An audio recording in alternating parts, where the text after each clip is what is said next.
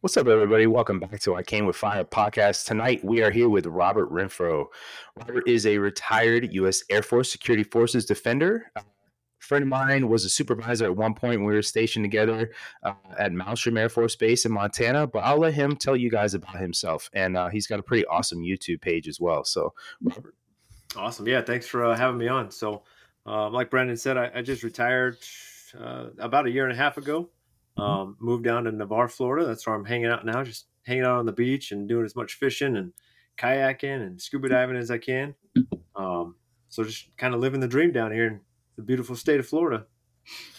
Man, I can't wait. I, I love the panhandle. My family, like I think I told you before, they live they live right around where you're at. And uh when every time I go and visit, man, being at the water there is legitimately like medicine to me. So so beautiful. Yeah, it's awesome. Especially during like like November, December mm-hmm. time frame when you don't have to worry about any of the June grass or any of the, the weeds and stuff coming in. I mean, it's crystal clear water. So it is. Yeah. Well, tell everybody your page name so they can go find you. We'll share a link too so everybody can go and subscribe. Yeah, absolutely. So it's uh, active duty outdoors. Um, though I'm not active duty anymore, but it's kind of the name's just kind of stuck, and I'm not changing it. So that's where it's at. Yeah. um, You're so still active in the outdoors. Yeah, that's right. That's right. So it's a lot of scuba diving, a lot of fishing now. Um, the page yeah. has kind of done a whole lot of different turns and twists since mm-hmm. I started it about yeah. six years ago. Because hobbies change, locations change, especially being in the military. Yeah. But yeah, it's fun. It's just a hobby, something to do on my off time. Man, I've seen you uh, some of your your videos and stuff out there on a kayak, and man, I I've been on some like small. I've been like a jet ski. I've been on smaller boats out there, like out in the middle of the Gulf, and I've had you know dolphins. I've seen sharks and stuff like that. But I mean, what's like the craziest thing you've seen out there? Because you're out there like sunrise, which like from what I understand is when a lot of these things are like feeding and stuff like that most active. Yeah. So uh, we try to get out there before the sun comes up. One mm-hmm. right now because it's the weather's a lot cooler. But you know, oh, yeah. the sun comes up, as soon as the sun comes up, it's I mean it's miserable out there. But we try yeah. to get out there to beat the crowds so we can get a good, good parking spot, launch the kayaks, and um, it's not really. I mean, it's kind of eerie and scary when you go out there and it's still dark outside, but uh, I mean, it's kind of calming because you know the sun's mm-hmm. just kind of peeking up, and you got to kind of yeah. see it over the horizon. But uh, the craziest thing that I've seen out there, or the craziest thing I've, I've caught, was probably a, like a six foot um, sandbar shark that I had took about oh. 35 minutes to actually reel him up to the kayak, and then once he got mm-hmm. to the kayak, he, he broke off and went back down. But that was probably yeah. the craziest thing so far. That is pretty crazy. Like, what? How would you even cook that thing? I, I, don't even know how you get in a kayak. So, uh, right, that's a good point. Yeah, right.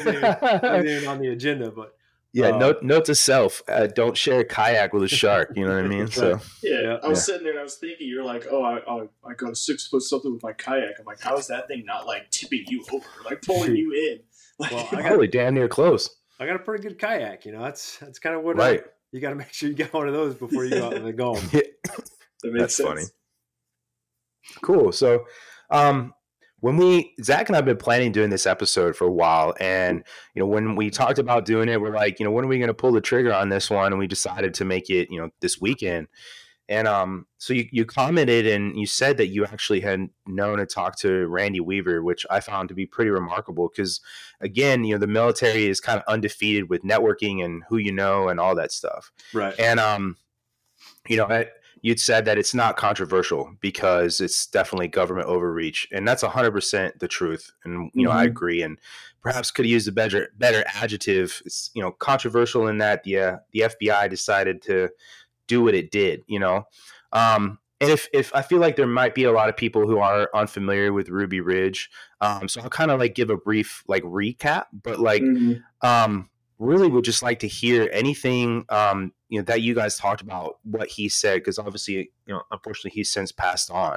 Um, but so Ruby Ridge essentially, from everything that I've, I've read online, was an investigation by the ATF um, basically to look into Randy Weaver selling sawed off shotguns to uh, supposedly a white supremacist group. And then when there was a, a bench warrant issued t- for his arrest for um, not showing up to these court appearances, they decided that they were going to go and investigate him. Well, they learned that he was a Green Beret uh, in Vietnam and decided that they were going to get you know super tactical and covert and getting ghillie suits and all kinds of stuff and illegally enter his property. And we're spying on him. And essentially, um, you know, his son, 14 year old son, unfortunately ended up coming upon some of these uh, guys in ghillie suits. They shot and killed the family dog. Um, Sam Weaver ended up killing an FBI agent, and then uh, they shot and killed his 14 year old son. Um, shortly after that, there was an 11 day siege where uh, Vicki Weaver, Randy's wife, was shot and killed, which I find, which honestly I find really uh, disturbing, honestly, because she was holding her infant child. And I found an article from a Washington state based newspaper from 24 August 1992. Uh, the newspaper is called the Spokesman Review. It says that the FBI considers Vicki and the rest of the family and the friend.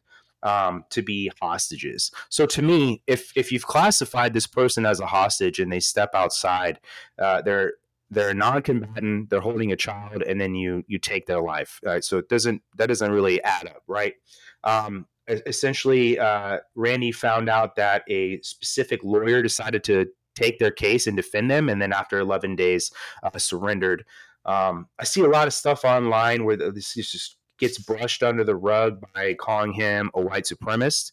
Um, and then there's some pretty wild connections between um, the Waco, Texas incident and then the Oklahoma City uh, Murrah building bombing with Timothy McVeigh.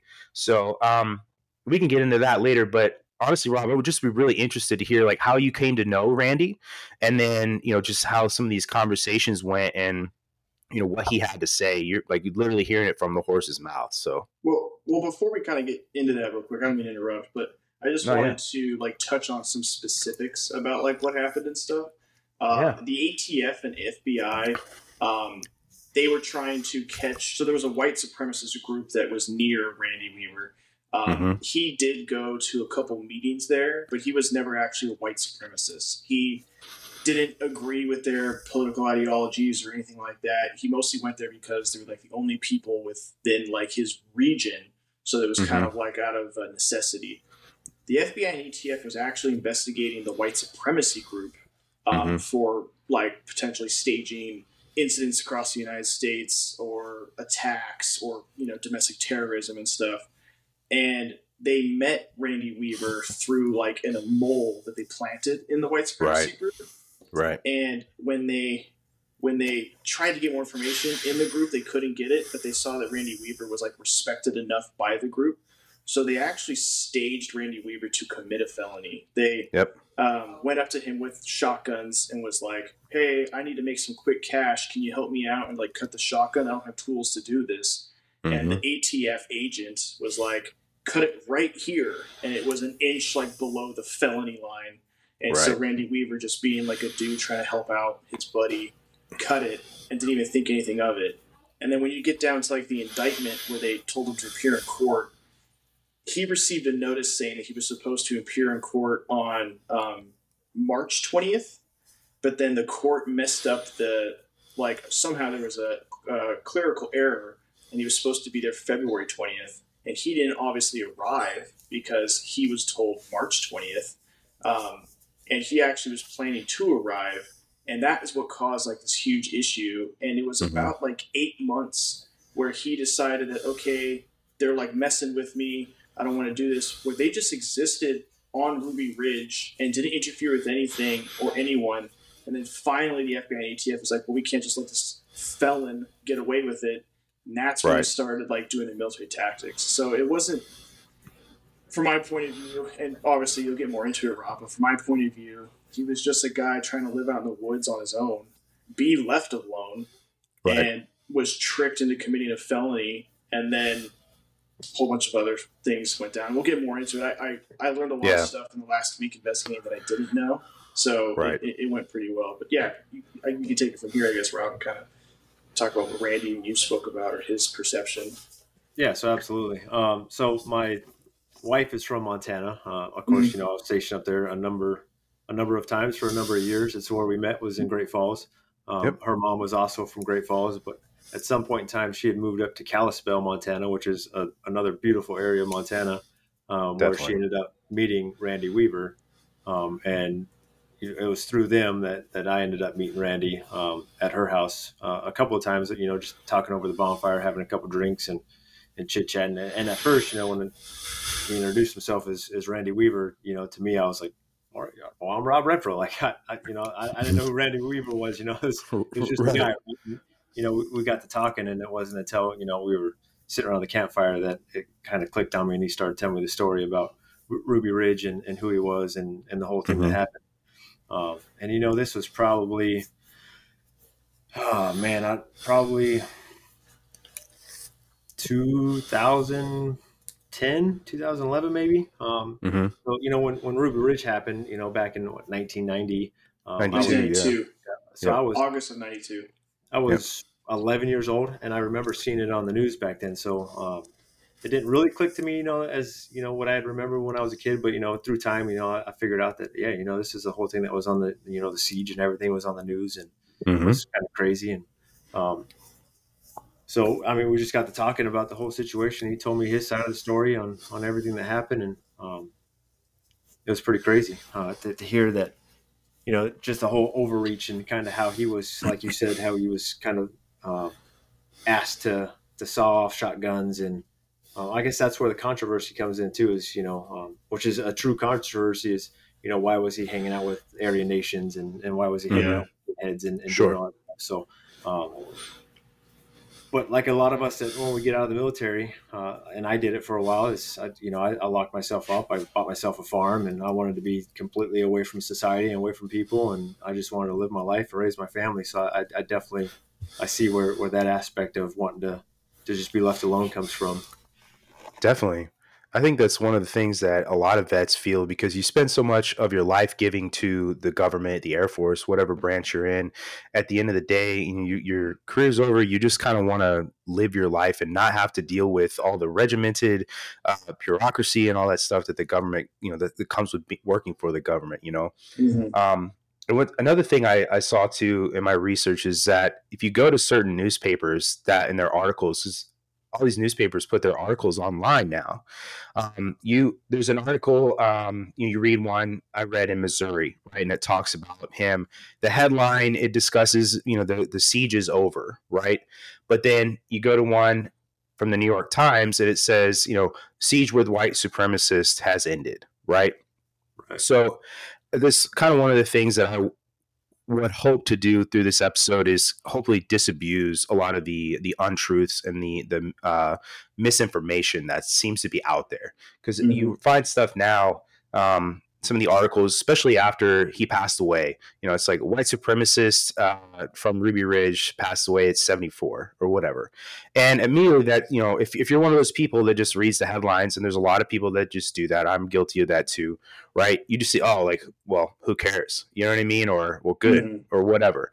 Right. And um, without even understanding what actually happened and understanding, like, Zach, I'm glad you brought up uh, about the ATF agent basically tricking him into committing a crime, which is illegal, right? Mm-hmm. And just say at the end of all of this, I, a couple of things I find really disturbing is that the FBI actually considers this a success, and yeah. that they they actually issued awards and things like that to some of the agents that were involved. Um, when in reality, the, the Weaver family sued the U.S. government and ended up getting a $3.1 million settlement for them because they were wrong. So mm-hmm. I mean, I don't know about you, but like that's not a success, and throwing that in the W column to me is is is pretty disgraceful. But um, you know, I'm just kind of wondering. You know, they, they they had the you know we talked about it the the two complete failures, Ruby Ridge and Waco. So that right. was two two operations that were led up by the ATF and completely overstepped right. their bounds, did stuff that they were not even authorized to do. I mean, if yep. you look at at Ruby Ridge where they actually the FBI went in there and they they revised their rules of engagement and their rules of engagement said shoot anybody with a gun. So yeah, us us being in the military and being law enforcement in the military, when would it ever be acceptable to ever just shoot somebody with a gun? Not even in wartime. Never can you go and say, right. "Oh, that's my enemy. He has a gun. I'm yeah. going to shoot him." They have to right. meet the totality of circumstances. Right. A lot and, of things that go exactly. into it and I don't know if in 1992 if they had a totality of circumstances. I don't know what their rules of engagement yeah. exactly were back then, but I can guarantee right. you it was not shoot anybody that's carrying a weapon. Uh, no, one, we're in America, and two, uh, oh, I got my Second Amendment. I'll carry whatever weapon I want, especially on my own property. So, so I mean, what's interesting about that? Yeah, and what's interesting about that piece yeah. is that the uh, the FBI told the ATF that like, oh, he's an ex like Green Beret. They said if you see him, just shoot him, and that was after like the initial firefight. There was no like like their rules of engagement after they killed his uh, dog and his son was if you see Randy at all, shoot him.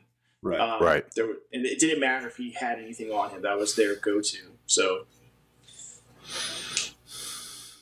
Yeah. So, um, is there anything like specifically that you remember talking to him about about like what happened in those 11 days um so a, a lot of the stuff you know it was more of like he didn't want to give up like he's i mean he, he admitted himself he, he's definitely stubborn and that's one thing that he looking back on it that's one of the things that he regretted was was being so stubborn and, and if he would mm. just went down and, and said okay i'm here arrest me you know take me to court because i i, I failed to appear um, he he definitely understood that that could have alleviated a, a, lot of the problems that they had. Um, mm-hmm. However, looking back, I mean that's hindsight. Looking yep. at the actual circumstances on paper as it stood, you got a summons to appear on March 20th for a court date that was on February 20th. You already have a warrant, so they shortly after they had that warrant, they did a ruse and you know they acted like they were broke down down the side of the road. Randy came down to help him out, and they arrested him then, and that's where he was charged with failure to appear. And then mm-hmm. he was given that court date to to show up um, for for the actual um, sawed off shotgun stuff. So yeah. you know it's the whole thing was just a, mess to begin with. And with hindsight, like you, I mean, he would have never even known that he missed that court date because the the letter was wrong. So yeah. What's what, what bothers me about that is like, so if you know he committed a felony, like, yeah, I understand there's like the rights of the accused, all this type of stuff, but, and you know that he's like a person who lives out in the woods, and has own 20 acres, all this type of stuff, and you had to, you had to set up a hole, you're broken down just to get him to come even like interact with you because he wasn't going to in any other capacity interact with anyone else. Um, like why don't you just grab him then and just bring him in? Mm-hmm. Yeah. It, it, goes to the same thing right. like with the Waco stuff when when he was he ran like every day like the same route and they knew the route that like he ran um, and instead of just grabbing him one day when he was running outside of the compound in Waco they didn't they waited for him to go back in and then start a whole problem so it's like the ATF had like two chances to like just grab the person they wanted from the very beginning, and both times just blew it. Hmm. And if you actually look at the dates, I mean, you're talking about the time that he failed to appear on March 20th, and then it wasn't until August 21st of 1992, which was almost 18 months after the fact. So you're telling yeah. me that you let you let a hardened felon go yep. unchecked for a year and a half, and then you're going to all of a sudden send in a special operations group surveillance team to to survey his property. I mean, it kind of smells fishy just from the get go. It's almost like they they didn't want him to come off that off of Ruby Ridge. Yeah, because yeah, they absolutely. knew they did things wrong and they didn't want it to come out. So and then once they were like, oh, we can just kill them all, and then you know history is written by the victors. There's no one else to counter what the FBI ATF says. Then it was whatever their story they wanted to do. So it honestly makes you wonder what would have happened had Sam and the dog not been just out on the property happenstance and come across those people. You know what I mean? Mm-hmm. And it makes you wonder, like, what would have happened? Like what you said, Zach. You know, history is written by uh, the victors. You know, would would this have been just some sort of like surprise? Hey, we're here, and then you know, take some people out and then call it something totally different, or you know, what do you think? It's it's it's interesting because like the whole like Sam thing, like specifically, like I just want to touch on that a little bit. Like mm-hmm. I, I, was when I was reading about it and learning more about it, I, I put myself in like Sam's shoes, right? So right, you're you live out on this like twenty acre area. Um, I'm, I'm assuming that your father probably isn't telling you about like the FBI or ATF like coming to get you because like why would you need to know as the son or anything like that, right? Yeah. Even if he did, you would expect like if they showed up to announce themselves or something like that. So like imagine you're Sam and you're out hanging out with your dog playing fetch or scoofing off or whatever, right? You're out in the middle of the forest, so of course you're gonna have a gun. I think Sam had like a like a 308 like rifle for like hunting. Like it wasn't like an AR-15 or anything like that. It just had a normal like 308 like rifle, right? Yeah. Wood stock, all that type of stuff. And then out of the bushes come like two people like wearing ghillie, ghillie suits. suits. looking real sketchy. They shoot your dog in front of you. Like what else yeah. would you do? They never Dude, once announced that ATF or FBI or anything. Well, yeah, not to mention, you know, those th- those three letter agencies would have no meaning to a 14 year old, right? And then exactly, yeah, no meaning to a 14 year old. And at that point, if somebody shoots your dog, you don't know what's going on. It's, it's like self defense at that point. You know what I mean? Mm-hmm. Somebody's shooting at you. So there's just nothing about about what happened is is okay or legal in any way, shape, or form. And um, you know, and to me, it's just. Mm-hmm. Go ahead, Rob. Was, that was Kevin's because Kevin was with Sammy when they were out walking the dog, and mm-hmm. when the ATFs said that they announced that they were ATF and to put their hands up. Um, mm-hmm. So Kevin's story of the situation was that once that happened, that Sammy had opened fire on the agents, and then the agents opened up fire and killed Sammy, and so Kevin shot back, ended up killing mm-hmm. one of the the ATF agents or one of the U.S. Marshals. Um, right. So I mean, it all came down to who fired first, and they try to say that that the marshals didn't fire at all, but I mean, it came out in the actual investigation that one of the marshals, uh, the marshal that was killed, actually had seven rounds out of his magazine that was that were gone. So mm-hmm. um, they're trying to say that if you know if Kevin fired first or Sammy fired first and killed that marshal right away, how how would he ever have gotten seven rounds off? And how was yeah. Sammy shot in the back? One of the documentary yeah, exactly. things I watched was breaking down like the ballistics and like where they were specifically placed and everything. And it pretty much brought up that it would have been almost impossible for Sam to have ever shot first because had he have, then the agent probably would have been dead. Because Sam only shot one bullet um, and hit that agent like square on, if I if I remembering correctly. Yeah. Right, and I believe that the ballistics that actually came out was that that Agent Cooper was the one that fired the bullet that killed Sammy. So mm-hmm. I mean, and that's kind of what tore up their whole um, prosecution for the, the, FBI and the ATF was that their their story was so wishy washy and nobody mm-hmm. had the same story and they couldn't figure out who fired what shot and who was shooting at who and who missed shots. I mean, even coming down to the sniper that killed Vicki, um, mm-hmm. his initial uh, story in court was that he didn't know that she was behind the curtain. However, it came to find out later on that he actually had a drawing the day after that he made a sketch mm-hmm. of you know of his account for it because every sniper that's what they do you know they, they account for their shots and in mm-hmm. his sketch he actually had what were hands on the curtain or two heads in the curtain where he said that that there wasn't two heads ever there during his testimony so i mean it, it, their whole wow. story of of the accounts of who fired what bullet i mean i mean we know as law enforcement you have to account for your rounds i mean that's yeah. the one of the agents was a 14 year veteran, the one that was killed, and you know these guys had no idea where, where their bullets went. Which mm-hmm. for a special operations team, right? Because this is a special operations team. Yeah. Um, to not know where the bullets go and to miss targets.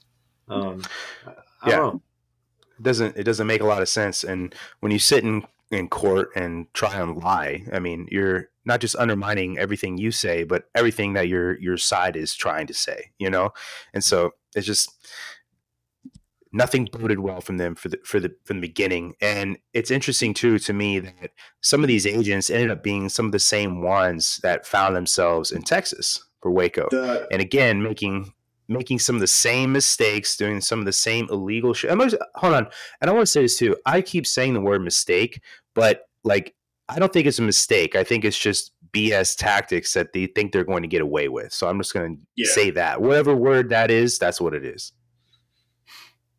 Zach, you say something? Yeah, yeah. The, the sniper team leader who uh, was at Ruby Ridge, not the one who shot his wife, mm-hmm. uh, Weaver's wife. But the like one who was in charge of that other sniper was the same sniper who had like David Koresh's like he he swore that he saw David Koresh like the top of like the tower at Waco and he, he could have took the shot, uh, but he decided right. not to because he he actually thought this, this is actually good credit to him. He thought back to Ruby Ridge in his interview. He said he didn't shoot because he wasn't forced. He wasn't sure that it was David Koresh, and mm-hmm. didn't want another Ruby Ridge incident where they accidentally shot like the wrong person. Um, because in Waco they were told if you see David Koresh, you could shoot him at any second too. Like there was not mm-hmm. a if you see David Koresh and you're sure it's him, you can shoot him. That was also their policy there. Um, you were talking about how like it took like 18 months, right, for uh, um, them to like do anything with like Weaver. Um, in one of the documentaries I watched, there was a guy in uh, Texas, East Texas. I'm trying to find the exact place. So give me just one real quick second. Um, in, yeah, just in East Texas. I can't remember the exact name. But his name was John Joe Gray. This happened seven years after Ruby Ridge. He got stopped by a state trooper, got into a little scuffle with the trooper because he felt like he was being like stopped for a bullshit reason. He bit the trooper, right? And then he ran away and went to his land um, he got to his land and everything like that, and there was like a little like a siege there too because they knew he had a bunch of weapons and a ton of land. But eventually, like the sheriff of the area said, "All right, we're not gonna we're not gonna push him unless he comes out."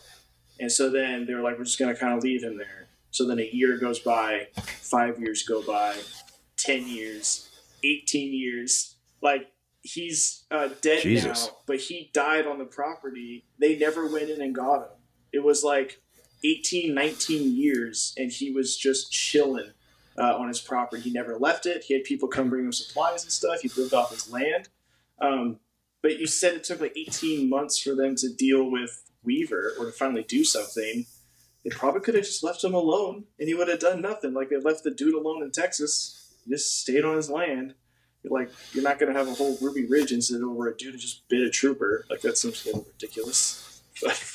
Right, and I mean, if you're thinking about, and you're talking about the 18 months, like in 18 months, you're telling me that Randy didn't go into town one time, like you didn't. That's true. Have surveillance on him, like you, you, mm-hmm. you just automatically jump to a special operations team. I guarantee you, you had surveillance on the guy. Like it yeah. would have been way easier to just snatch him up as he went in to go get milk and cigarettes. It, it would have been if you're if you're so worried, like you're thinking here here you are planning this operation. You're like, okay, this target is a, a Vietnam vet, Green Beret, right?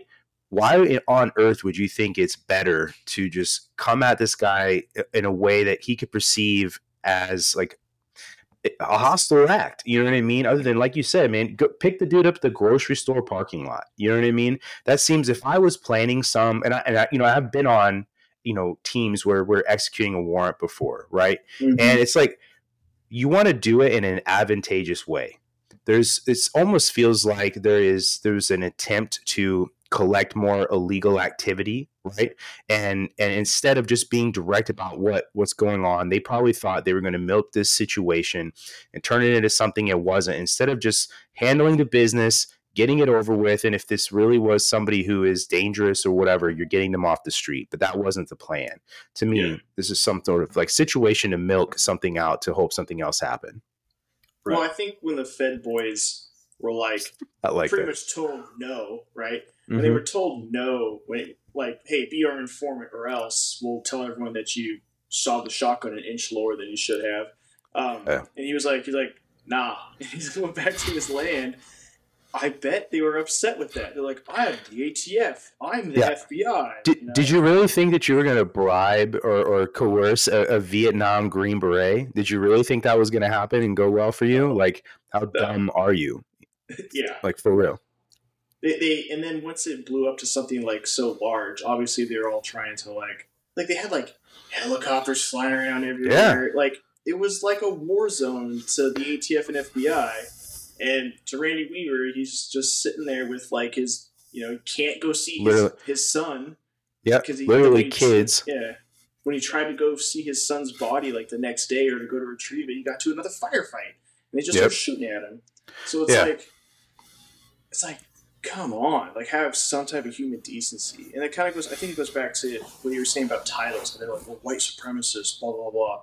I'm mm-hmm. pretty sure every ATF and FBI agent there, in their mind, had unhumanized Randy Weaver yeah. and unhumanized his family. To them, yeah. they were a crazy, anti-government, racist mini cult, and they had to be and, stopped. Exactly, man. And we've had that conversation before about how when you other somebody, right? Mm-hmm. And you mm-hmm. other a group, you other a person, it becomes so easy to break break rules, dehumanize them. You know, it's it's something that we've seen over and over and over again.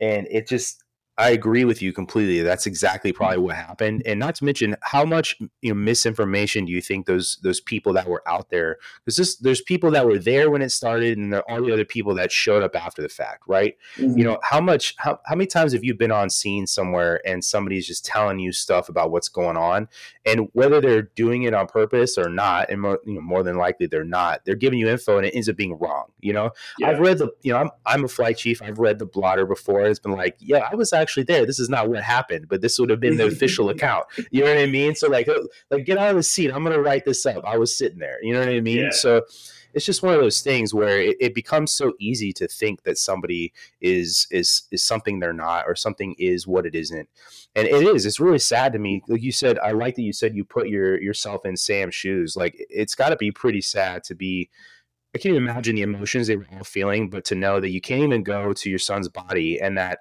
the FBI found it just be just because they were they were tightening their like security group. You know what I mean? Mm-hmm. Like the, the circle. This that's just it's wild, man. There's so much. It's just an this an American citizen you're doing yeah. this to.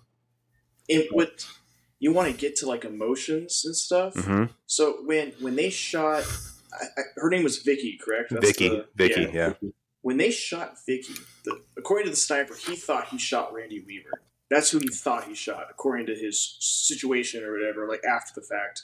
Yeah. But for days after Vicki was shot, they were mm-hmm. on the loudspeaker telling Vicki, come out, come out mm-hmm. with your mm-hmm. family, come have pancakes with your kids. Imagine being Weaver sitting in your cabin next to your dead wife and the FBI for days is telling your wife to come out, like from his point of view, you're mocking him. Right. You're yeah. you're you're destroying his like wife's name. You're right.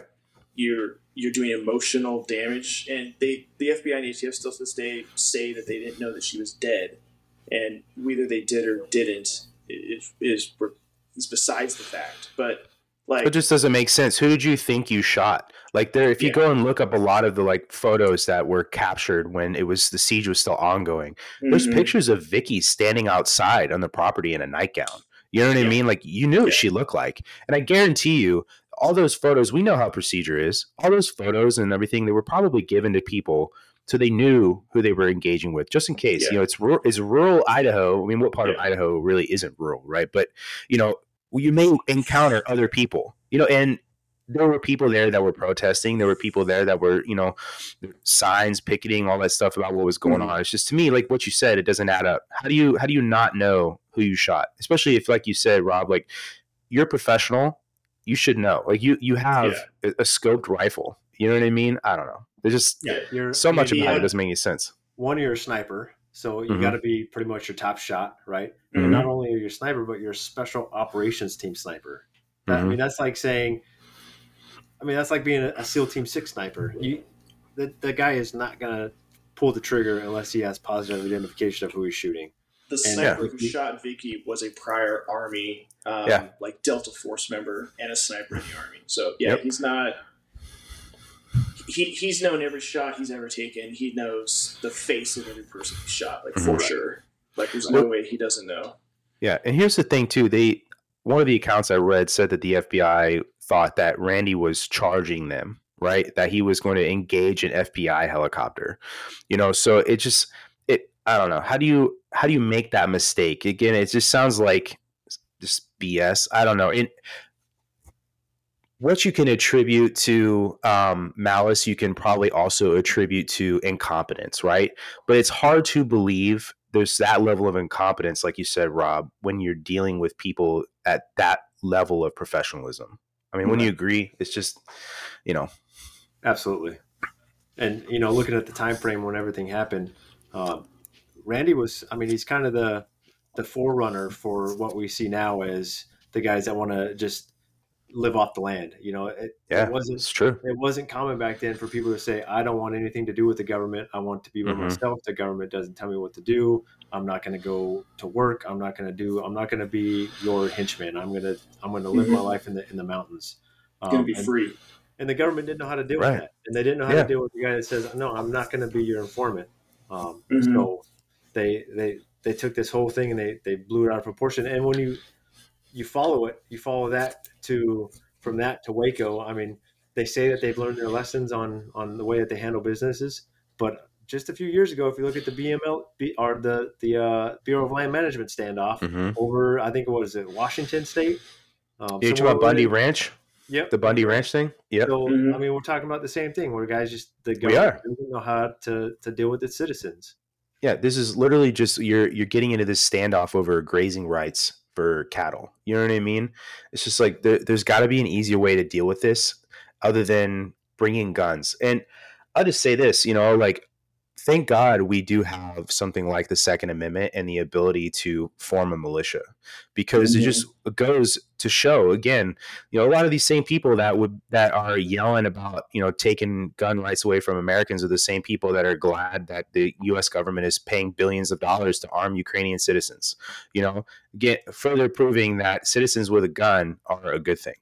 You know, mm-hmm. it's just there's so much irony and dichotomy in these thought processes that it's laughable. Right. But you don't you don't need an AR-15 to to go hunting. So yeah, no, exactly. This is one of my favorite things is uh, showing somebody picture mm-hmm. of an AR-15 and being like, okay, here's another rifle, the same caliber. Which one scares you more? You know what I mean? It's just like right.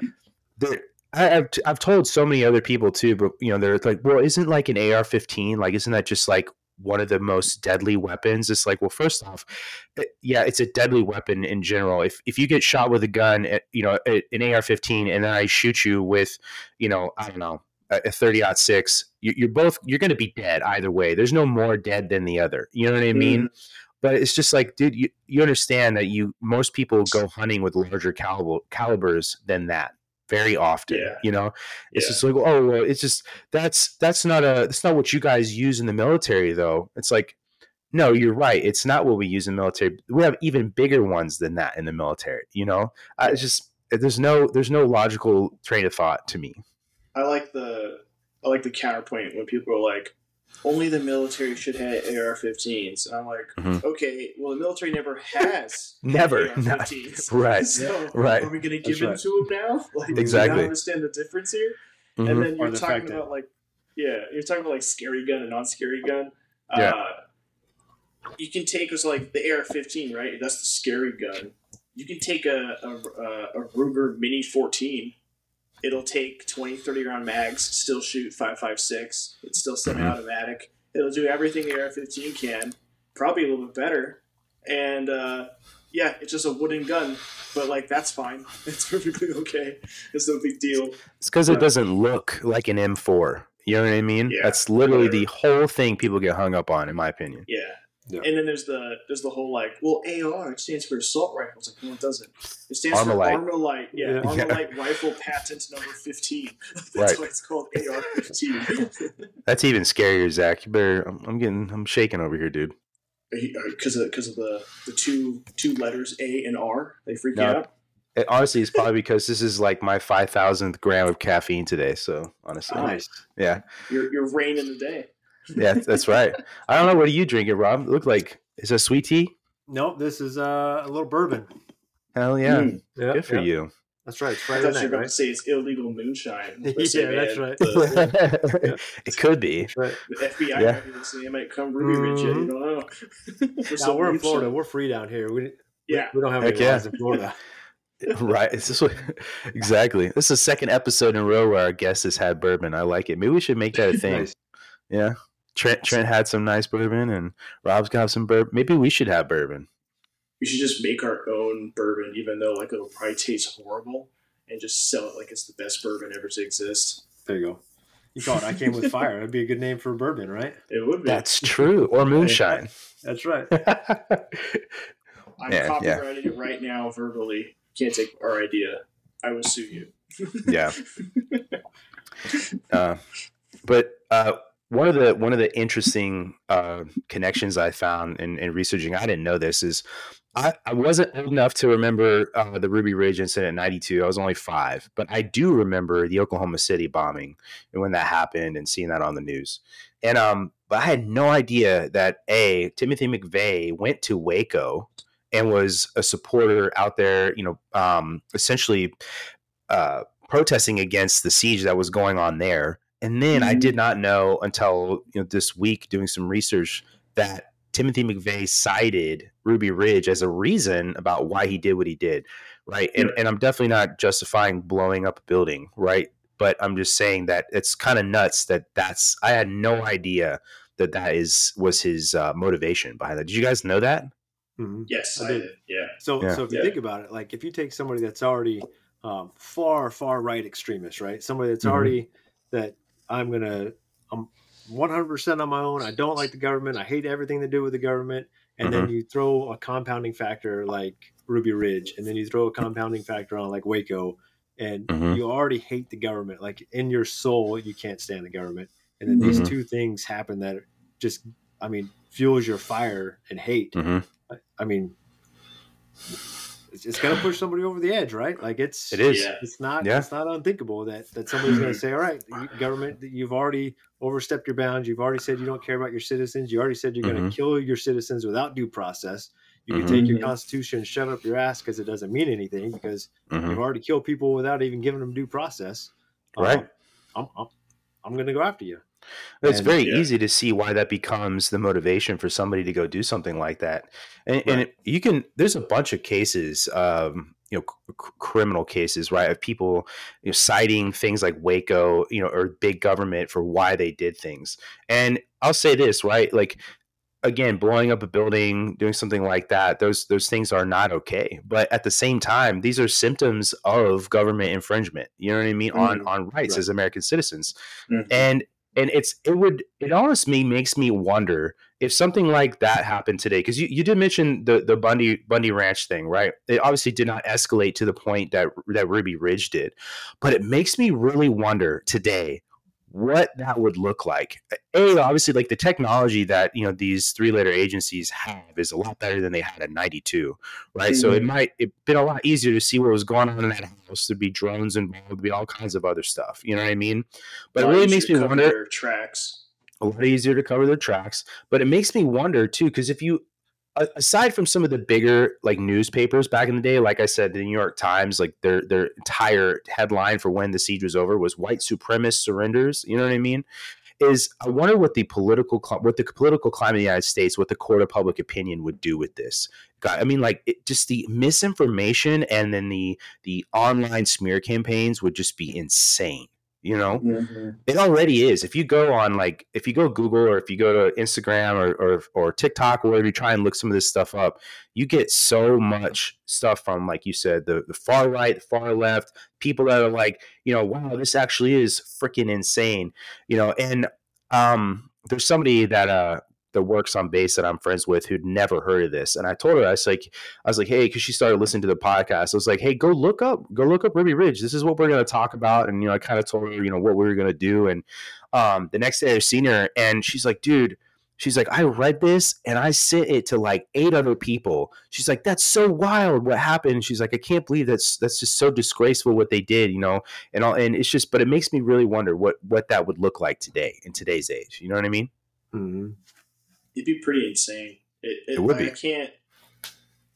Well, it, it's like a pendulum, right? So mm-hmm. you, you had you had Ruby Ridge. It happened, and it was like huge government overreach. So then, obviously, the people at Waco know that that happened, and they're mm-hmm. now like aware that this is how it could go. So mm-hmm. like the pendulum's going to swing back this way, and then mm-hmm. it and then there's a big overreaction from the government there, and then you get the pendulum for the Oklahoma. Like it just it, it's going to keep swinging further and further the more momentum it gets. So um, it, it's nice that the that the cattle ranch one didn't like swing real hard, I guess, and it, it settled relatively peacefully. But um, it. I mean, I think in my opinion, time you could knock mm-hmm. the pendulum real hard, and you know it's going to come back. It's going to yeah. come back at you just as hard.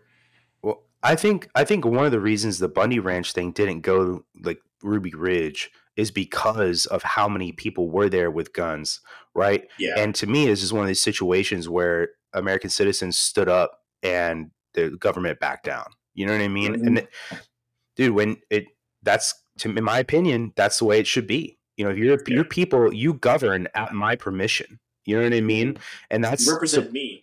Exactly. Yeah. Right. So, but it's all about uh, that smear smear campaign too, because I mean, you look at mm-hmm. the the Bundy situation, and you can't really say a cattle rancher is an evil entity. It's right. as easy as you could say a mm-hmm. Aryan nation white supremacist is an evil entity. exactly. right. Two different, you know, two different playing fields. Yeah. So no it's, kidding. It's a lot easier to run a smear campaign when somebody's already got that reputation of, of being a bad yeah. person. Yeah.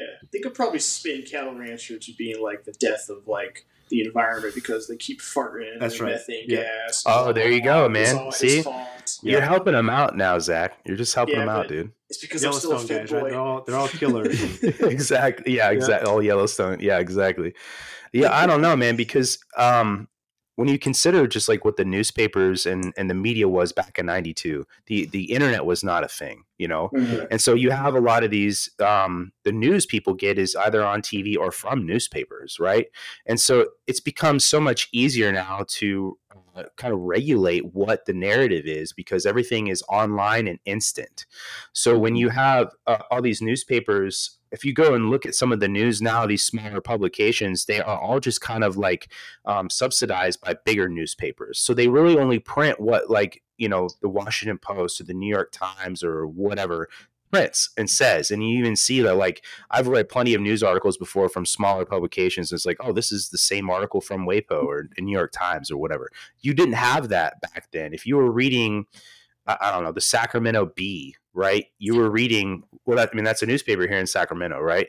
Is you're reading what somebody did, you know, the, the work on to report on. You know what I mean? Mm-hmm. And so I think that it, you know, you that's why it's so easy. And and honestly, I was kind of surprised to find so many old articles from actually 1992 in August online, you know? And again, like, you know, it, it could be easy to go in and edit some of these articles. Nothing I read in them seemed like it had been changed. You know what I mean? Because you mm-hmm. find so many that honestly defend uh, the Weaver family. You know what I mean? Yeah. But then there, there are some. It's you know it's in your typical places you expect, right? You know, New York, California, where they're they're being condemned and stuff like that. But I feel like it would be a lot more now, you know, than than it would have been back then too. But um, you know, the, the, way technology has changed the game too is kind of wild. Even with like artificial intelligence, when you had that that uh, picture that came out, Do you remember a couple months ago where um, it looked like there was a bomb at the Pentagon, and it, oh yeah, you know, yeah, dude, yeah, like it would be so easy now with the way they change people's voices and they can you know generate you know photos and video that look legitimate. You know, to have something like that. Um, can make it worse. It can start something like that. That Pentagon photo started a bunch of shit. You know what I mean? Yeah. We just it's kind of nuts. House had to like come out publicly and be like, "That's fake. There's That's no fake." at the Pentagon. Like exactly. Stop. Stop calling nine one one, please. yeah, and we but we don't know whose cocaine this is. Right. Yeah. just saying. You know what I mean? Most secure building in the United States, probably. Yeah. But, Probably. yeah. I'm just saying, man. Yeah. I don't know, dude. Like I've never I've never been in all the buildings, but I'm pretty sure, you know, that's that's probably top three at least. Yeah, it's definitely top three. It's gotta be. the other one, the other most secure ones are uh, got to be in the vicinity, though. I mean, you got the CIA headquarters around there. You know, the the president doesn't know everything, so just saying. Well, in August of 1992, the most secure building was probably Randy Weaver's cabin. No one was allowed in or out. Apparently, that's true. yeah, right. Yeah. So I guess to to kind of keep this one rolling with uh, Ruby Ridge, the the place where the ATF and the three other three letter agencies failed, um, I will say that our court system uh, definitely succeeded because absolutely. You know, when when At they went time. in and both sides were, were heard and he was tried. Him and Kevin were tried with the jury. Um, mm-hmm. They they were they were all indicted and they were acquitted. So um, I yeah. think the only charge that stuck with Randy was his failure to appear in court charge. Um, it was ended up serving like an, an extra four months. Mm-hmm. Um, but the truth came out, and the courts were able to say, you know what, the the FBI and the ATF and the U.S. Marshals were, were dead wrong in this situation. Mm-hmm. Yeah, um, they they didn't have their ducks in a row, and they failed. Um, so that was good to, to, hear. And one of the, you know, I was doing a little bit of research for I, I, came on here too, just so I made sure I had a lot of my facts straight too. Is that mm-hmm. you know the um, they're talking about the supremacy clause and that the mm-hmm. FBI agents and the ATF agents didn't have to follow Idaho law because they're the federal government. Federal. Um, so, which is true, right? So, yeah. The supremacy clause says that mm-hmm. federal law trumps state law. But when you have a mm-hmm. jury that is Idahoans, mm-hmm. and mm-hmm. and you're saying, hey, you know, you're you don't matter because we're the federal government. When you're already in a case where the federal government just royally screwed up, yeah, I mean that's uh, that tipped the, the whole court in the Randy and Kevin's favor when when you got the jury from Idaho say, yeah, right, the federal government, yeah. watch this. So yeah, yeah. to show you who who runs this. yeah, mm-hmm. That's right. So you know, what's, the, what's the interesting thing, though with the supremacy. Sorry, yeah, sorry, with the whole supremacy uh, supremacy clause, um, the county that Randy Weaver lived in. Um, tried to indict the sniper who shot Vicki. Mm-hmm. And they were like, we want him to come, we want him to be charged, like all this stuff. And it, it went to the feds, and the feds were like, nah. And they just, they, they said supremacy clause, you, you can't arrest him, you can't do anything. And it didn't go anywhere after that. But yeah, the county also wanted that sniper like to stand trial for his shot and everything. Yeah. I mean, that makes sense. The FBI's official line was that they were treating everybody but Randy and his friend as hostages. Yep. You know, so I mean, that makes sense. If you're if you're shooting and killing unarmed hostages, it sounds like a crime to me. Right. Yeah. Yeah. No su- supremacy sure. clause or otherwise. Mm-hmm. Yeah. I, I honestly don't know that uh, the courts would have seen it that way here now. You know, other than the way they did. And I agree with you. It's definitely a, a, victory for you know rights and the American people that that happened and played out the way it did. I just I do. I kind of doubt that it would play out that way because, again, you know, the court of public opinion has has a say, and it has more of a say now with just the way the media is. And I, I do. I feel like it would go a lot differently. So, right. yeah, yep. So I. Especially as we see more and more of, um, you know, not to get crazy political with everything, but like the the liberal sure. sways of, of the states, uh, yeah, and the courts. It's it's definitely yeah. Uh, it's crazy. Yeah, no, I agree. It would have been different, you know, like if, uh, the state of Idaho, right? You know, or if this happened in like, I don't know, New York, for instance, or another state that you know is more blue than red or whatever, you know. So I agree. That definitely would have played out that way. But um, I just don't understand how these guys got to keep their jobs after that happened, you know, to, to wind up there, you know, with the Branch Davidians, David Koresh, Waco, Texas, to to screw up again. Um, I, I, don't know, Zach. Maybe maybe you can answer this question, but like, did did any of those guys that happened to to screw up twice uh, lose their jobs after Waco? Uh, so I didn't see anything about that. None of them lost their jobs. Some were like forced retired, but mm. Know, like yeah, yeah, yeah. Boo you. Um, I do know the the the one who talks the most about it is the like the sniper team lead because he was at both. Mm-hmm. Um, he actually quit. Uh, he he's like he's the type of person who I think like realized what was going on and that he didn't want to be a part of it anymore. Mm-hmm. And that he was like, I'm tired of this stuff. So he actually resigned and quit. Didn't get a pension or anything either. He just like walked away from it all. Mm-hmm. He still openly talked about it. Um, I think he's still alive today too. He's still like openly talk about it or whatever, both instances and the mistakes the agency's made. So um, I can't remember his name though, but I can I can remember his face very vividly. I know yeah, the he, uh, I know the Good, ATF. Bro. They kind of got they got they, after uh, Waco, uh, well, Ruby Ridge and Waco. The ATF kind of got shut out from the other three letter agencies. I know FBI yeah. stopped mm. trusting the ATF as much, and and um, the whole government kind of put the ATF on the back burner. It's almost yeah. why you don't really hear a lot about the ATF anymore, unless it's like a yeah. major firearm yeah. thing going on.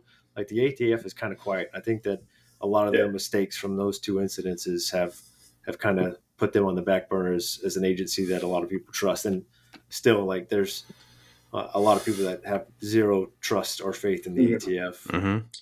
Well, there's been quite a uh, they were very demilitarized after that too, because they used to have like APCs, like helicopters, like missiles, like a whole bunch of crazy stuff, because that's what they thought they were going to potentially fight against. Now it's like a bunch of people wearing like suits and maybe like a pistol or a rifle or so, but like they don't, they're not like super militarized anymore. They actually use local police agencies or like FBI to do that for them. They don't actually do it anymore. They just kind of oversee. So sounds appropriate. Uh, so did when you talked to Randy, did he ever mention that he like had any intention at any point to try and come out like as as he got some separation from that situation and be more public about his side, or he just you know that turned him off to even trying to engage?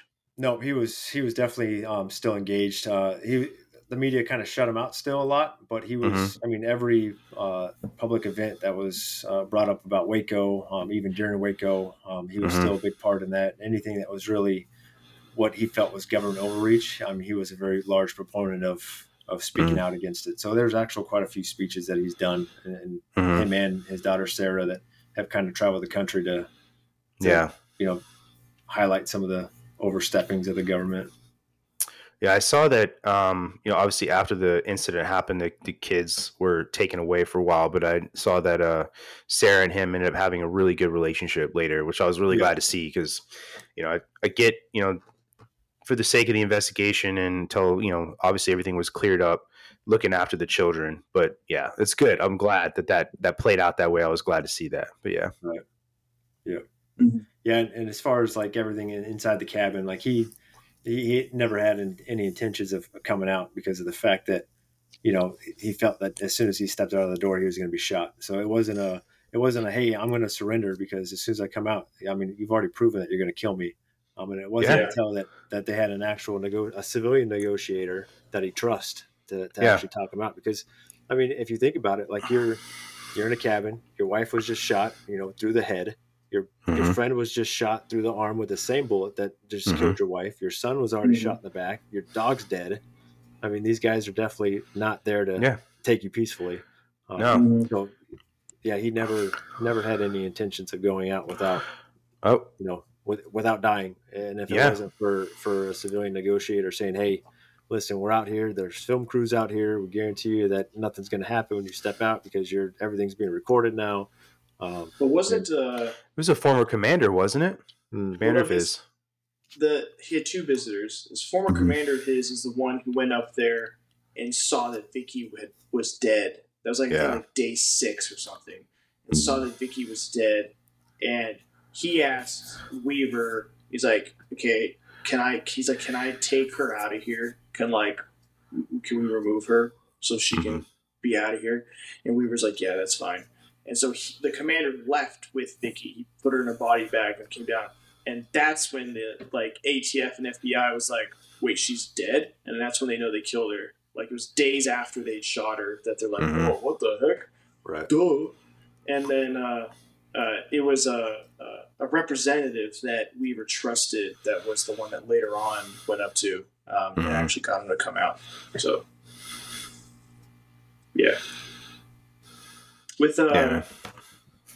obviously, so you, you, spoke with like Randy like years after the fact and all type of stuff. And I know you just said that he did like um, speeches and a bunch of other stuff, but um, what what was he like talking to him? Like, uh, like is he because you know the whole media painted him as a white supremacist and a conspiracy nut and all this other type of stuff for a while and even when he did pass away they still called him those things so mm-hmm. like what was he? he was just how, how was he as a person? So he was a, a normal mountain man. like, like, if I could describe him when I met him in Kalispell by campfires, he was a, yeah. a, guy that just liked being in the woods, and being by himself. Um, he, you know, talking to him, he wasn't. I mean, of course, you know, he still had hard feelings towards the government, but he didn't like you know it wasn't projected like his mm-hmm. his demeanor and his stance wasn't like mm-hmm. i hate the world they you know the world owes me something for for what happened it was he yeah, a, right. very humbled, humbled guy, and um, very easy to talk to. He's, you know, for him to open up and share a lot of the stuff that, that he shared with me, and um, some of the stuff you know that I didn't talk about uh, during this, just because uh, it, was, it, was, a lot of his personal stuff that that he that he kind of went in with me. Um, for him to open up and, and, talk, you know, as freely like that, it was it was pretty pretty awesome to hear from him. Yeah, I got I got a situation for the for the both of you, right? So all three of us are cops or prior cops, right? Um, let's say you're uh, a normal officer just patrolling like highways or whatever, and you pull someone over uh, for going like like 15 over, and then you you walk up to the window and it's Randy Weaver. Do you uh you just let him go? You give him a pass? Like uh, I think the government's uh, got enough from you. I don't need to issue the citation, or you write him that ticket. What are you doing to Randy Weaver? You go ahead first, Rob. Guest guest privilege. yeah. So so Randy Weaver, I, would probably say, uh, you know, meet me at the bar later. I'll buy you a beer, and uh, right, we'll have a chit chat. Uh, yeah. But yeah, I'm I totally agree. You know, yeah. Yeah. I'm letting him go. oh yeah. Going, Absolutely. The government's already taken enough. Uh, have a go. Oh yeah. See you later. Dude, yeah, no. I mean, go go live your life, dude. Yeah, yeah. Have a, have a nice day. Slow down, slow down a little bit, please. But go, go live. yeah, right. I'll I'll remember your car. So if uh, you cruise yeah, by me again, I'll just wave. Yeah, yeah. Not nine, you're fine. Ten, you're mine. So let's, right. let's keep it. Yeah. let's keep it a little better. yeah. Well, I mean, I, I, think that's really cool that you you got the opportunity to meet him. You know, and, and given what what he went through, you know, it's it's pretty remarkable to consider, like you said, that you know what happened to him, that outward, you know, aggression and hate. You, you didn't see anything like that. You know what I mean? Right. And it would be really easy for somebody to go down that path. Um, and you know, you met him, he didn't know you, and it's so easy when you meet somebody for the first time. You can kind of get a, a tell for them, especially if you're law enforcement. You deal with people all the time.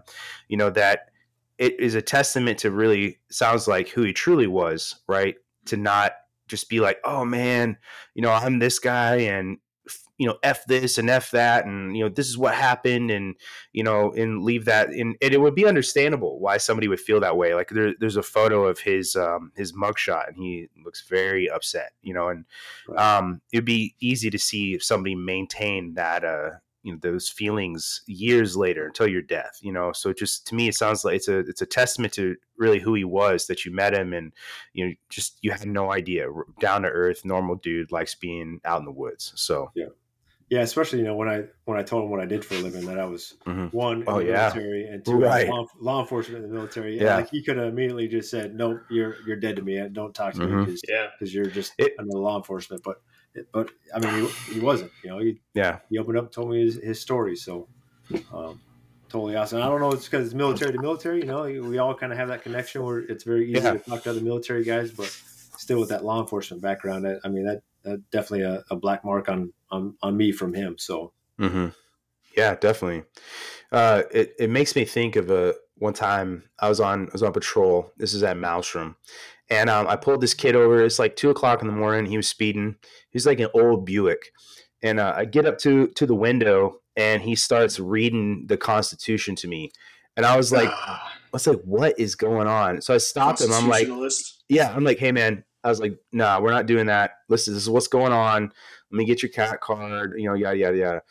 And he's like, he's like, you can't ask me for that for any of that stuff, and blah blah blah. Like trying to tell me that he has all these you know these rules that I'm breaking and and that the lidar is not actually traveling. yeah, yeah, I'm, the, not actually traveling. Yeah. Yeah, the lidar is is not actually a lidar. That it's you know it's a it's a gun that you know takes photos of license plates and is actually putting him in a database. And I was like, let me let me clue you in on something for a second, buddy. You, you're an airman in the Air Force if you don't like the government, you went the wrong way. I don't know if anybody told you that, you know what I mean? But it's just like that. Mean, what you said, you know, like he found could have found out you were a cop and in the military, and then that situation could have gone the totally other way. Just didn't want to talk to you, you know. Somebody to go through what he did, but this kid, you know, I pulled him over at two o'clock in the morning, right? He's got so much disdain, you know, just I don't know, such a juxtaposition. But it just made me think of that, and it's just kind of funny. Like, how are you going to be in the Air Force and tell me that the government is you know, it's like you're you're in the wrong spot, bro. Yeah, you're in the wrong job. It's the yeah. it's the same thing when you have like uh like the super liberals who are like upset with capitalism and they're like tweeting about it on their iPhone. That's only possible because of capitalism. mm-hmm. Yeah, no, for sure. Well, it's just ironic. it is. so you, uh, this is a little off topic. It, I was thinking about it in the very beginning. So you said you do scuba dive too, Rob? Yeah, yeah. I'm uh, yeah. huge into scuba diving. That's uh, I'm currently doing my uh, dive master training, so I can okay. uh, lead dives, and then hopefully shortly after that, I'll go for my instructor certification, so I can start teaching scuba diving. Um, man, it's a like just being under the water is it's kind of like my it's my zen, it's like my peaceful mm-hmm. area. Like you're mm. you don't have any weight. There's you know you're you're just free floating. Um, scuba diving is so thought intensive. Like you have to like mm-hmm. constantly think about what you're doing. So everything else, like all your other stressors in life, they're they're they're not on they're not with you on the dive. Like so it's yeah. almost it's 60 minutes of just peace. So right. that's that's my that's that's my escape and and being down here I, I, go all the time so i i do a lot of diving out of destin i've actually linked up with uh the uh, okaloosa county um, the guy that that sinks all the the wrecks in destin he's the mm. uh, resource advisor um, so I've been going out on some of those as they're sinking ships. Like I'll go out on a different boat, oh, that's watch, cool. watch the boat sink, and then I'll go dive on the boat just to make like sure the first one right. to be there. Yeah, first one to dive on it. oh, that's awesome. Yeah. So it's uh it's awesome, man. I, I love it for sure. So, so I tried I tried diving uh, when I was I was stationed on Okinawa, and I tried getting into diving and stuff, and I learned that uh, I don't like underwater very much. I kept having I kept having like uh, panic attacks or whatever. And I remember like we were we were down low. We weren't even that far. I think we are like maybe like like five ten feet or whatever. And he was having us do like he would like come up and like mess with your mask. You're supposed to clear it and stuff. Yeah. And I couldn't get past that. Every time he would come and mess with my mask, I'd freak out and I'd swim back to the top. And he was like, "Yeah, I don't think diving's for you, Zach. You, gotta, you, can, you, can, you can snorkel, but diving ain't it." And yeah. I've never gone back into it. I, I don't know so what the, it uh, about being underwater. The best way to get over that mask fear, because it's like a like a big fear, is, is having your mask flood. Um, yeah, just taking a mask and going in the shower with it. Like so go, go in the sh- yeah, go in the shower, flood it while you're in the shower. Like look around with with the mask with water in it, and then clear it. But you're in the shower, so you're not freaking out because you know you. So what's you're there. so this this yeah. is a little embarrassing tidbit of me. Uh, after I tried, I don't take showers. I, I don't take showers. That's why I lost my hair. Yeah. After I was, uh, um, like, got freaked out with diving and stuff. I now, if like I'm taking a shower, I can't let the water like run on my face. Like I always like look away. I know I can breathe and all this type of stuff, but I I freak out. Like I can't have water hit my face. Yeah, there's no it's luck really for you. weird. Like you're not gonna yeah. be a diver. Yeah, I got, exactly. I got worse trying yeah. to die. Yeah, dude, that's weird, man. What's funny is I can snorkel, and I can like I can dive deep while snorkeling. But mm-hmm. I think it's like maybe just the I can't go too deep, you know. But I think it's just like the idea of like if I'm snorkeling stuff, I'm like, oh, I'll just go right back up.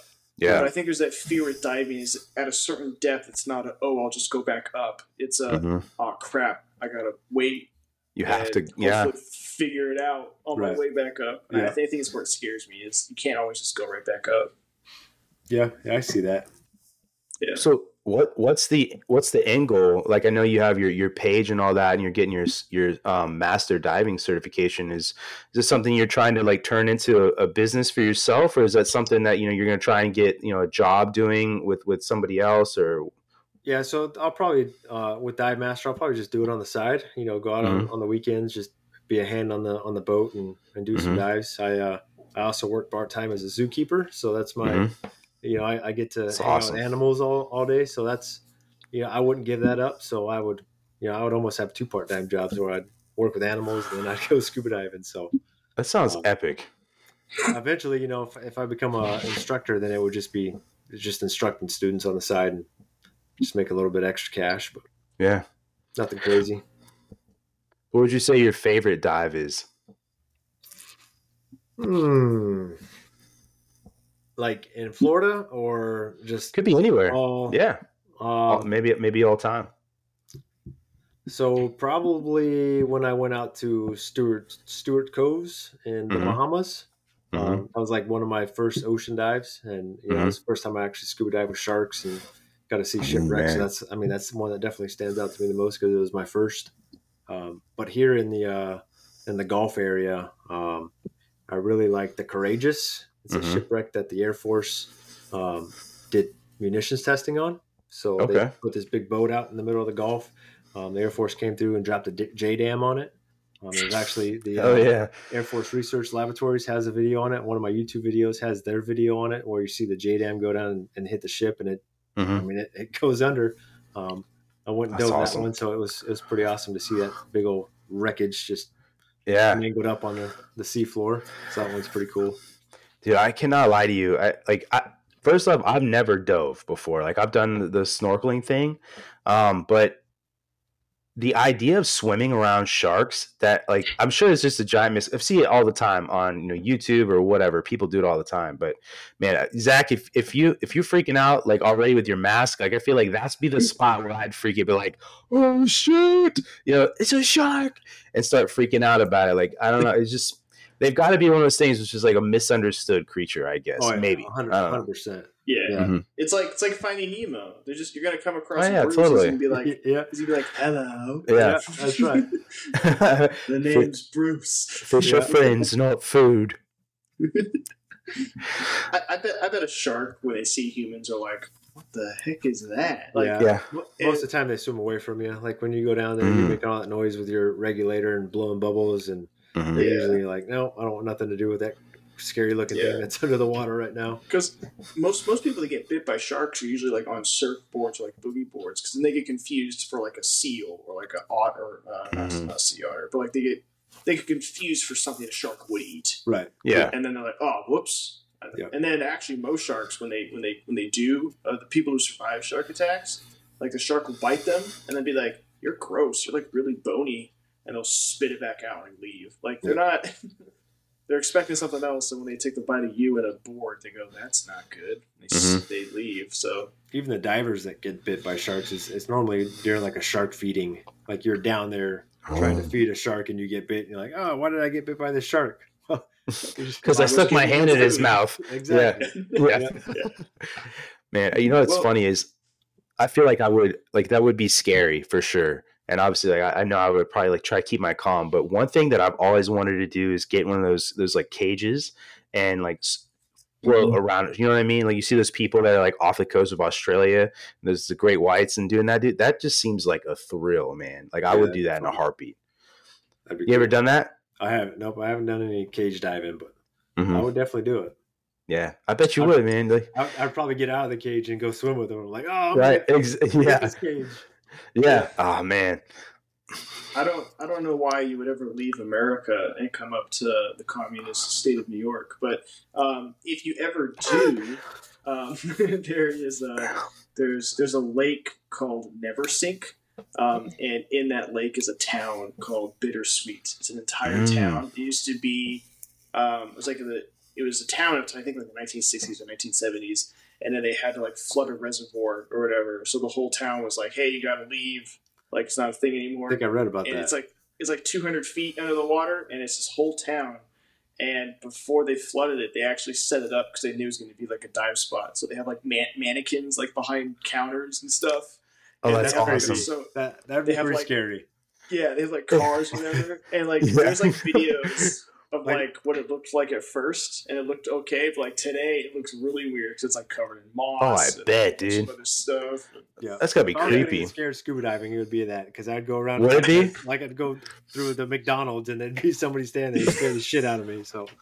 That's, that's exactly your flashlight's just like panning over, and it's just this like face like looking at you. Yeah. That would scare the shit out of me, especially if you weren't expecting it, man. Mm-hmm. If you didn't know, they're trying to give you a, his milkshake for his birthday, right? I'm pretty sure there's a place like that in Montana too. I want to say it was uh, maybe you know it's a Canyon Ferry. I think is is has like uh, remnants of a town under it too, doesn't it? Yeah, there's one of them. It might be Canyon Ferry. I know there's one of them mm-hmm. up there that that they had some big flood. And, That's pretty cool, man. Might be. I, so I know. uh Lake McDonald is the same way too. Mm-hmm. Like they they had a bunch of ice houses and stuff that collapsed yeah. in the ice. Um, yeah, I remember learning about that going up to to Glacier. But you ever dove there? Can you can you even dive Lake McDonald? Yep, yeah, there's a lot of guys yeah. that go up there and, and dive it. Um, I haven't. The coldest lake that I dove was Seeley Lake up in Kalispell. Mm. and that one was cold. It was shoot, it was like 48 degrees. Yeah. So what's your what what's your bucket list dive, or like a couple of them? Uh, so one of my bucket list dives was diving the U.S. Uh, Oriskany, um, mm-hmm. which is the big aircraft carrier that sunk down here in the Gulf, um, which I just dove a couple weeks ago. So I knocked that one off. That one was pretty. Yeah, awesome. I saw that. Um, and then Australia, the, the Great Barrier Reef is huge. Oh, yeah. Um, and I'm going out to Egypt uh, in a few months to go dive the Red Sea. So that's, that's mm-hmm. going to knock off another one of my bucket lists. Oh man, but it's really pretty awesome. Dude, I, I have always wanted to go to Egypt like my whole life, but that's pretty cool. Are you, you going to do anything else when you go there? Or you just like just like dive? You going to go see the pyramids? Or? Yeah, so we're going to do seven days of diving on a liveaboard, and then mm-hmm. once we get done doing that, we got to have a couple days on on land before we can fly again. Um, so oh, okay. we'll check out like mm. the uh, the pyramids and go over to Luxor yeah. and stay on the Nile and do some stuff Dude, around there. That sounds pretty awesome, I have, man. I have always wanted to go to Egypt as well, and not yeah. assuming I have even like thought about like we should make a trip here soon or whatever. You're gonna need some like SPF 200, dude. We that's fine. That's, that's perfectly fine. I'll be protected by the pharaohs, so I'll be all right. Oh, okay. So, uh, the, the bad part about it is I heard that like if you're looking at the pyramids, like mm-hmm. it looks like the National Geographic pyramids, but if yeah. you do a 180 degree turn, it's mm. like yeah. completely Americanized. It's I've heard that too. McDonald's, like a Taco Bell, right. like it's, Dude, it's crazy. It, so I'm stuff gonna, like that makes me wish I could just like bring like Ramses back and be like, okay, this this is what you know, six thousand years later is what this stuff looks like. You know what I mean? Yeah. do you do you think like King Tut thought there'd be like a Taco Bell within walking distance of, of his of, a, nope. of the pyramids? Not, not at all, dude. King Tut couldn't even walk that well. He was like super deformed. Do you think uh, you think Cleopatra would die if she ate a chalupa? You think her body could handle a chalupa from Taco Bell? I don't know, man. I've always like you know these are like conversations you have on post, but like the one is like if you could give like a pilgrim a monster energy, like what would happen? You know, I would I would pay to see that. Like I, that would just be probably one of the funniest things ever. First off, like they probably had no idea like this is the flavor they've never probably had before, anything close to it. And like obviously, like they had beer and stuff like that back then, so they knew what carbonation was. You know what I mean? But mm-hmm. not mm-hmm. to probably the degree that some of this stuff is. You remember? You remember those Monster Nitros? You remember those? Dude, yes. those those things, man. Milligrams of caffeine. Yes, yeah. Yeah. Oh yeah, those things are insane. I there was a guy, one of our flight chiefs when I first got to Malmstrom. The only thing I ever saw this dude eat was uh, Monster Nitros and beef jerky and that dude could clear out. I'll just say clear out the armory, man. Like that was bad. It was bad. yeah. So I just that would screw up. Like just like Plymouth Rock. You're like, man, I, I got I got the watch, dude. You gotta look out for the the natives. Here's a monster. what is this? There was a there was a sergeant, um, Sergeant Brinks mm-hmm. at Fairchild, and yeah. he always had a Mountain Dew with him, mm-hmm. and he just like always like I don't think he ever had water in his life. He was always mm-hmm. drinking Mountain Dew, mm-hmm. but he could outrun all of us, out pizza oh, yeah. everyone. Like yeah. he was an animal.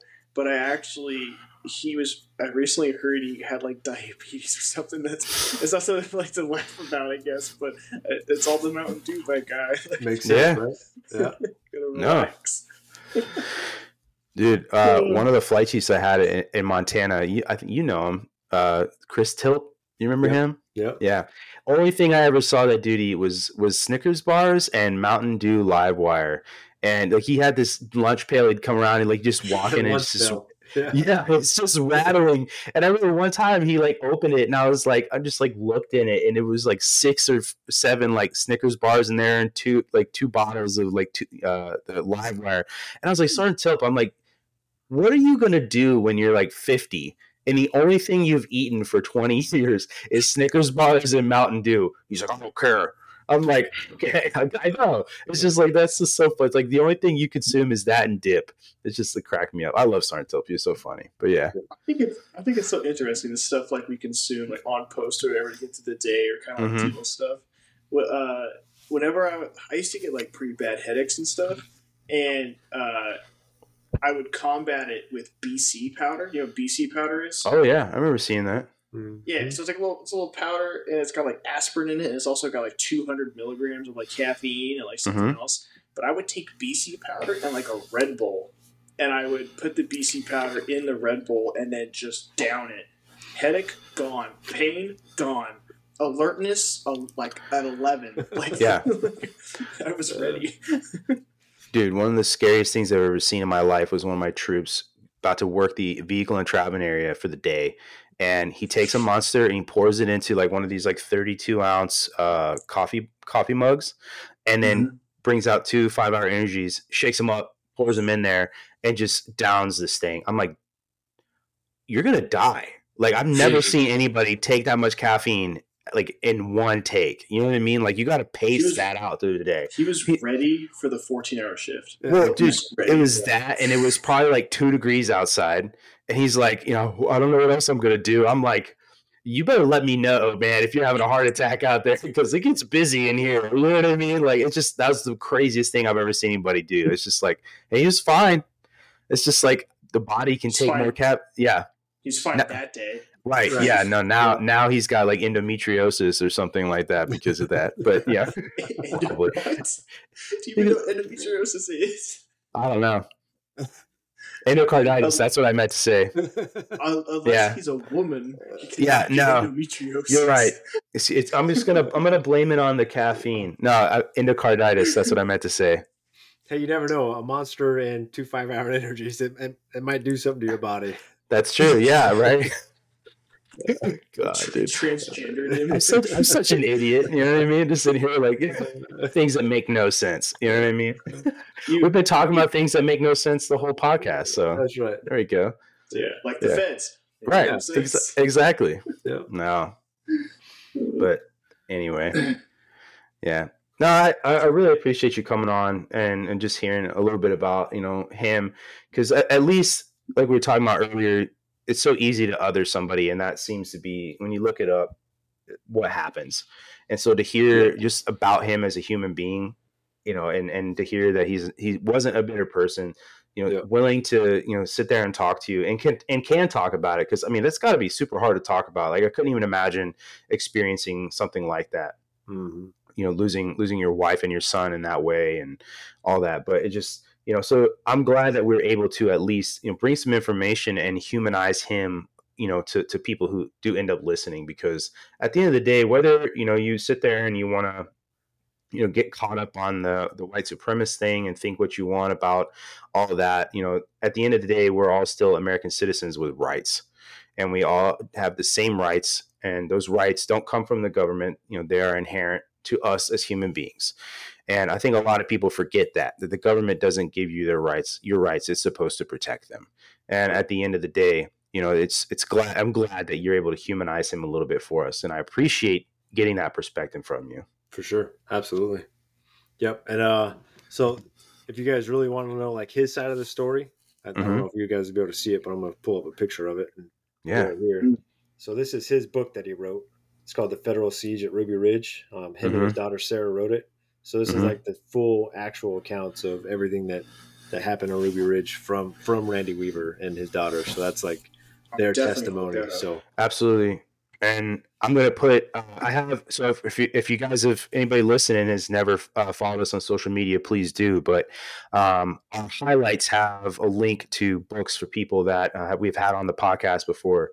Um, so I'm gonna link that book and then I'm going to link your page as well, your YouTube page, and uh, so people can go find. So please go find Active Duty Outdoors. Support an awesome person diving. If you like that kind of stuff, it's just. I mean, I don't know if you could watch a video of the Gulf and not just fall in love instantly. Anyway, you know what I mean? Yeah. And um, it, it's literally the most beautiful place. Yourself, yeah, you're too scared to dive. So yeah, just live vicariously through Rob because he's That's got right, you covered. Yeah. You know, yeah. and I think it's cool too that you you got your your kids out there with you too doing that, man. Like yeah. that's that's got to be a dream. So, but we'll link your page out there. Um, this coming week, I'll have. I know I got that photo from you, and I'll put that up. And um, yeah, so please go check out Active Duty Outdoors. I'll post the link to that book as well. Um, but yeah, man, no, for real, thank you so much for coming on with us. Um, yeah, I mean, you got any closing remarks there, Zach? just say uh, please like, comment, subscribe, all the sure. stupid jargon that we got to say that actually works. I know it takes a couple seconds of your time for you to do it, but it really helps us out. So please, mm-hmm. please do that. Yeah. And just thanks for all listening, and thanks again, Rob, for being here. And yeah, it was a great episode. We, we enjoy it. Awesome. Cool. Well, you guys have a good night. Yep. You guys too.